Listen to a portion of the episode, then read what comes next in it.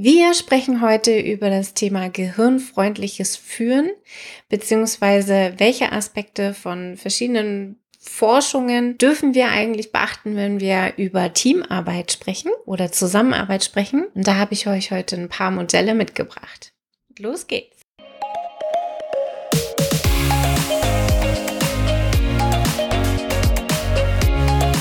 Herzlich willkommen beim Snipcast, deinem Podcast über Agilität, Mindset, Psychologie, und allem, was für dich relevant ist. Wir machen die Welt mit dir zu einem besseren Ort. Schön, dass du dabei bist. Und los geht's. Du siehst, es ist wieder eine Janina Solo-Folge und ich habe ein Thema mitgebracht, das ich total interessant finde und du sicher auch wahnsinnig interessant findest für dich und dein Team. Gerade Agile Coaches, Führungskräfte können hier aus dieser Folge heute wahnsinnig viel rausziehen finde ich. Und jetzt stell dir einfach mal vor, du sollst einen Vortrag halten auf einer großen Konferenz. Du hast deinen Vortrag gut vorbereitet. Du hast die Technik durchgeprobt. Die Präsentation ist fertig. Du bist super gut vorbereitet. Und dann kommst du da an und nichts funktioniert. Die Präsentation will einfach nicht starten. Die Technik streikt. Du musst komplett improvisieren. Wie reagierst du? Was löst das in dir aus? Und es gibt verschiedene Menschen. Es gibt Menschen, für die löst es wahnsinnig viel Stress aus, wenn dieser einstudierte Ablauf eines Vortrags, wenn die Präsentation als Stütze, wenn die Technik als Unterstützung wenn das nicht funktioniert. Und es gibt Menschen, die blühen dann erst richtig auf, die dürfen dann improvisieren, machen dann großartige Vorträge, die so eigentlich gar nicht vorbereitet gewesen sind. Und beide diese Menschentypen oder Reaktionen gibt es auf dieselbe Situation. Wir Menschen sind also alle ganz unterschiedlich und es ist weder gut oder schlecht, das eine oder das andere als Reaktion zu haben. Man kann sich das auch nicht so richtig abtrainieren, weil jedes Mal, wenn wir so ein bisschen unter Stress geraten, reagieren wir halt unterschiedlich darauf. Henry bringt dir das in unserem Training Menschen lesen bei. Und deswegen fand ich diese Forschung, die ich gefunden habe, so interessant. Denn die Metaprogramme aus Menschen lesen oder Menschen leiten, das übrigens demnächst wieder stattfinden wird. Falls du dich noch anmelden möchtest, jetzt wäre der Zeitpunkt. Oder du hörst dir erstmal an, was ich jetzt hier alles Wunderbares zu erzählen habe und entscheidest dich dann dafür. Denn Metaprogramme, über die Henry spricht, die sind empirisch erforscht, aber noch nicht neurophysiologisch, biologisch erforscht. Und ich habe jetzt eine Studie gefunden und zwar von Friederike Fabricius und die hat geforscht über Neurodiversität beziehungsweise über Neuro na, so eine Art Neurofingerprints, die wir alle mitbringen, nennt das eben gehirnfreundliches Führen. Also ich basiere mich heute vor allen Dingen auf Forschungen von Friederike Fabricius. Ich habe mir das tatsächlich nicht selbst ausgedacht, sondern diese Forschung gelesen und möchte heute mit dir gemeinsam so ein bisschen Bogen spannen. Was bedeutet das für Teams oder für deine Arbeit als Führungskraft oder Agile Coach? Friederike Fabricius spricht über Neurodiversität. Und ich finde dieses Wort Neurodiversität, das dürfen wir jetzt als allererstes mal ein bisschen niedriger legen. Denn unter Neurodiversität wird wahnsinnig viel verstanden. Und bei vielen kommt gar nicht so viel davon an. Also wenn man jetzt so in Mainstream-Medien unterwegs ist, auf YouTube viel rum recherchiert oder in Social Media, Instagram, TikTok, findet man unter Neurodiversität vor allen Dingen solche Aspekte wie Autismus, ADHD, ADHS oder Empathen. Also alle die Menschen, die von der Hirnstruktur ein bisschen anders sind. Das wird als neurodivers bezeichnet. Der neurologische Hintergrund dahinter ist, dass die Neurotransmitter und Hormone, die wir alle im Gehirn haben, die dazu führen, dass wir sprechen, reden, Dinge wahrnehmen oder eben auch nicht, oder anders wahrnehmen, diese Neurotransmitter und Hormone ein kleines bisschen anders gepolt sind und dadurch entstehen dann so eine typischen Dinge wie der Hyperfokus bei Autismus oder das Wahrnehmen von kleinsten, feinsten Gefühlregungen bei anderen Menschen, was viele Empathen haben. Diversität selber ist ein Wort, das wir gut kennen. Viele Unternehmen machen viel dafür, divers zu sein und meinen damit häufig sowas wie Geschlecht wie Religion meint häufig sowas wie sexuelle Orientierung, Alter, Bildungsstand, Das ist häufig Diversität in handelsüblichen Organisationen. Und dieser Neurobereich zusammen mit dem Diversitätsbereich, den dürfen wir uns jetzt dringend mal ein bisschen anders oder ein bisschen tiefer angucken. Denn obwohl viele Firmen ganz, ganz viel Fokus legen auf Diversität im Sinne von Geschlecht und Religion oder Alter, machen relativ wenig Firmen etwas dafür, neurodivers unterwegs zu sein, also wirklich verschiedene Umgangsformen, verschiedene Transmitterpräferenzen in Teams oder in Unternehmen zusammenzusetzen. Es gibt eine ganz klare Tendenz für Unternehmen, was sie bevorzugen würden. Und da kommen wir später nochmal drauf. Vor allen Dingen Führungskräfte haben da eine super niedrige Diversität im Sinne von Neurodiversität. Vor allen Dingen, wenn man es vergleicht oder vor allen Dingen auch in Firmen, die wirklich wahnsinnig viel Wert darauf legen, Frauen in Führungsetagen zu haben, unterschiedliche Altersstrukturen in Führungsetagen zu haben. Aber da sage ich euch am Ende des Podcasts noch ein bisschen Mehr dazu. Jetzt steigen wir erstmal ein in die vier verschiedenen Neurotypen, die Friederike Fabricius differenziert oder unterscheidet und wie man die erkennt und was du davon haben könntest und was das mit Menschenlesen eigentlich zu tun hat. Die Neurotransmitter in unserem Gehirn, die haben Einfluss darauf, wie sich unsere Persönlichkeit ausprägt. Wir werden tatsächlich geboren mit einer gewissen Tendenz, Neurotransmitter mehr oder weniger aufzunehmen. Das kann sich aber auch im Lebensalter noch ein bisschen entwickeln. Also man kann das tatsächlich, man weiß von ADHS, dass man das trainieren kann. Man weiß auch von Depressionen, dass sowas wie Serotoninspiegel oder der Neurotransmitter Serotonin unterschiedlich aufgenommen werden kann in verschiedenen Lebensphasen. Es ist also etwas, womit wir mit einer Tendenz, mit der wir auf die Welt kommen, was sich aber dann im Leben noch verändern kann, bewusst oder unbewusst. Vor allen Dingen aber auch durch die Prägung, durch die Erfahrungen, die wir machen. Und das ist etwas, das wir euch immer wieder erzählen. Das ist so dieses, in der Regel sind Verhaltensweisen relativ stabil. Es sei denn, wir machen krasse Erfahrungen in unserem Leben, also Geburten, Sterbefälle oder wirklich so krasse Veränderungen, wie auch die Corona-Zeit eine gewesen sein könnte. All das ändert, wie unsere Neurotransmitter und Hormone funktionieren in unserem Körper und entsprechend, wie wir auf bestimmte Situationen reagieren oder reagieren können. Neurotransmitter haben auch Einfluss auf die Fähigkeiten, die wir zeigen können, auf das Stresslevel, das wir aushalten können, also unsere Vulnerabilität und hat vor allen Dingen auch dadurch Einfluss auf die Bedürfnisse, die wir haben im Unternehmen. Also wo fühlen wir uns eigentlich wohl? Was sind die Bedürfnisse im Sinne von, was kann uns und das Unternehmen oder unser Job Gutes tun, damit wir uns wohlfühlen auf der Arbeit also Großraumbüros oder Kleinraumbüros oder Homeoffice oder kein Homeoffice. All das sind solche Dinge, die dir bestimmt heute gerade begegnet sind oder die dir immer wieder begegnen in deinem Unternehmen und wo alle wirklich ganz unterschiedliche Bedürfnisse haben. Und diese Bedürfnisse untereinander zu bringen, das macht Neurodiversität so interessant. So, jetzt aber zu den Neurosignaturen, wie sie Helen Fischer nennt. Also Friederike Fabricius wiederum bezieht sich auf Helen Fischer, Forschung von Helen Fischer. Helen Fischer ist Anthropologin. Das heißt, Friederike Fabricius hat neurologisch nachgewiesen, dass das, was Helen Fischer beobachtet hat, tatsächlich stimmt. Und die sprechen von vier Neurosignaturen. Wir haben zum einen die Neurosignatur Dopamin, wir haben die Neurosignatur Serotonin, wir haben die Neurosignatur Östrogen und wir haben die Neurosignatur Testosteron. Also du siehst schon, wir haben zwei Neurotransmitter, Dopamin und Serotonin. Wir haben zwei Hormone, Östrogen und Testosteron. Und das hat nichts damit zu tun, ob du eine Frau bist oder ein Mann. Also ne, so diese typischen weiblichen und männlichen Hormone, sondern es geht eher darum, wie dein Gehirn diese Hormone verarbeitet.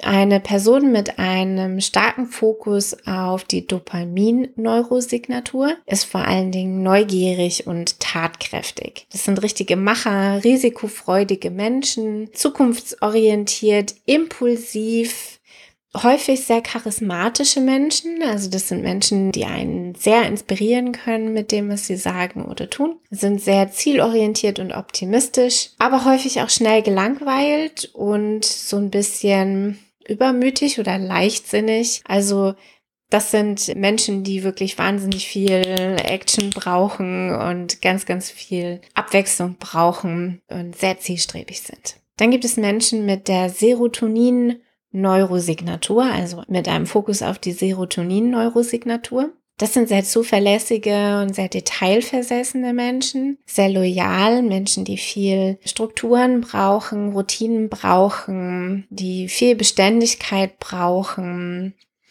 das sind Menschen, die auf kritische Details achten, also Compliance, Gesundheit oder rechtliche Belange im Fokus haben. Und das sind Menschen, die viel Wert legen auf Status und so eine gewisse Veränderungsskepsis mitbringen. Also wir reden in unseren Trainings, vor allen Dingen jetzt zuletzt in psychologische Sicherheit, viel über das House of Change oder die Zimmer der Veränderung. Und diese Menschen mit Serotonin-Neurosignaturen landen häufig in diesem veränderungsskeptischen Bereich. Dann gibt es Menschen mit Östrogen-Neurosignatur. Und Östrogen-Neurosignatur-Menschen sind sehr empathisch, sind sehr kooperativ, sind sehr verbindend. Das sind Menschen, die einen Fokus legen auf persönliche Beziehungen und sehr, sehr gut sind im lateralen Denken. Laterales Denken ist das Lösen von komplexen Herausforderungen über das Prüfen von verschiedenen Möglichkeiten. Das braucht manchmal ein bisschen mehr Zeit, bringt aber häufig überraschende Lösungen am Ende. Sind sehr intuitive Menschen, sind Menschen, die wahnsinnig viel Fokus auf Teambeziehungen legen. Das wirst du wahrscheinlich auch schon im Bewerbungsgespräch raushören, ob diese Menschen Östrogen, Neurosignatur im Fokus haben, sind aber auch Menschen, die zu Grübeln, Sorgen machen und Selbstzweifel neigen. Also so dieses sich permanente Selbstprüfen, das haben wir in diesen Östrogen-Neurosignaturen. Und dann haben wir schließlich die Testosteron-Neurosignatur. Das sind Menschen, die eher nüchtern und direkt sind. Das sind Menschen, die sehr machtorientiert sind, analytisch, unabhängig, sehr Hierarchie, fokussiert, also für die darf es immer eine, eine klare Hierarchie geben. Diese Menschen lieben Wettbewerb eben durch ihre Entschlossenheit, sind sehr tatkräftige Menschen und sie wirken manchmal ein bisschen tough und vielleicht sogar so ein Hang zu Unfreundlichkeit. Das sind unsere vier Neurosignaturen in dieser Form von Neurodiversität und diejenigen, die schon bei Menschenlesen bei uns waren, erkennen die Metaprogramme absolut wieder. Häufig ist es so, dass wir nicht eine Signatur haben und die andere nicht, sondern es ist eine bunte Mischung, ein Spektrum, ein, ein Blumenstrauß aus verschiedenen Aspekten aus diesen Neurosignaturen und es kommt eben darauf an, wo so ein bisschen unser Fokus drauf ist. Du wirst vielleicht bei dir selber festgestellt haben, dass es eine Beschreibung, die auf dich am ehesten zutrifft oder ein bestimmtes Umfeld löst aus, dass du in diesem Handlungsspielraum, den ich dir beschrieben habe, eher hantierst als in einem anderen. Also es ist ein Spektrum, kein entweder oder, keine definitive Einsortierung in eine Schublade, sondern wir haben alle diese Signaturen und rufen die eben zu unterschiedlichen Zeitpunkten oder in unterschiedlichen Kontexten eher ab als andere. Also nochmal zusammenfassend. Wir haben die Dopamin-Neurosignatur. Das sind tatkräftige Menschen.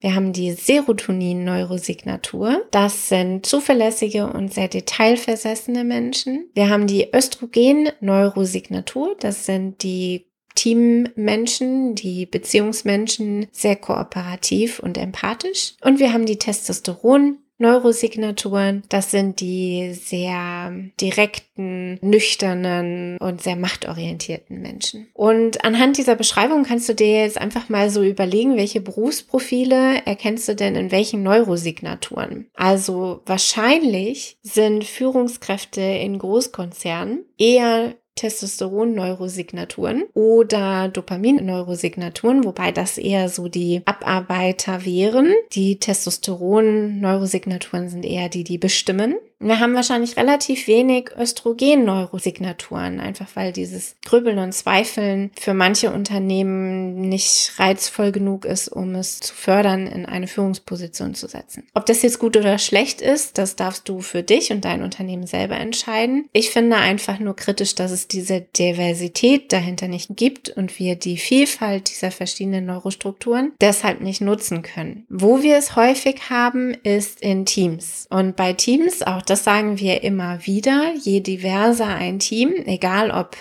Geschlecht, Alter, Ausbildung oder eben Neurosignaturen. Je diverser ein Team, desto eher tendieren die Teams dazu, sich aneinander zu reiben. Da geht schon mal ein bisschen Kapazität fürs Streiten oder fürs Miteinander ausloten bei raus. Das sieht auf den ersten Blick aus wie Ineffizienz. Wenn du aber diese Teamphasen gut begleiten kannst, und das bringen wir dir in unserem Teamphasenseminar bei, die Teamuhr tickt, wenn du diese Teamphasen vernünftig begleiten kannst, dann kommt am Ende ein innovatives, ein großartiges Team bei raus. Und zwar eins, das schnell agieren kann, weil tatkräftige Neurosignaturen darin sind, aber auch welche, die beziehungsorientiert und lateral denken können, weil eher Östrogen-Neurosignaturen da drin sind. Und das macht eben das Schöne an diversen Teams aus, dass verschiedene Potenziale genutzt werden können, verschiedene Stärken und Ressourcen genutzt werden können. Und das ist das Schöne an diversen und vor allen Dingen an neurodiversen Teams. Hier steigen wir auch bei Menschen lesen nochmal genauer ein, also welche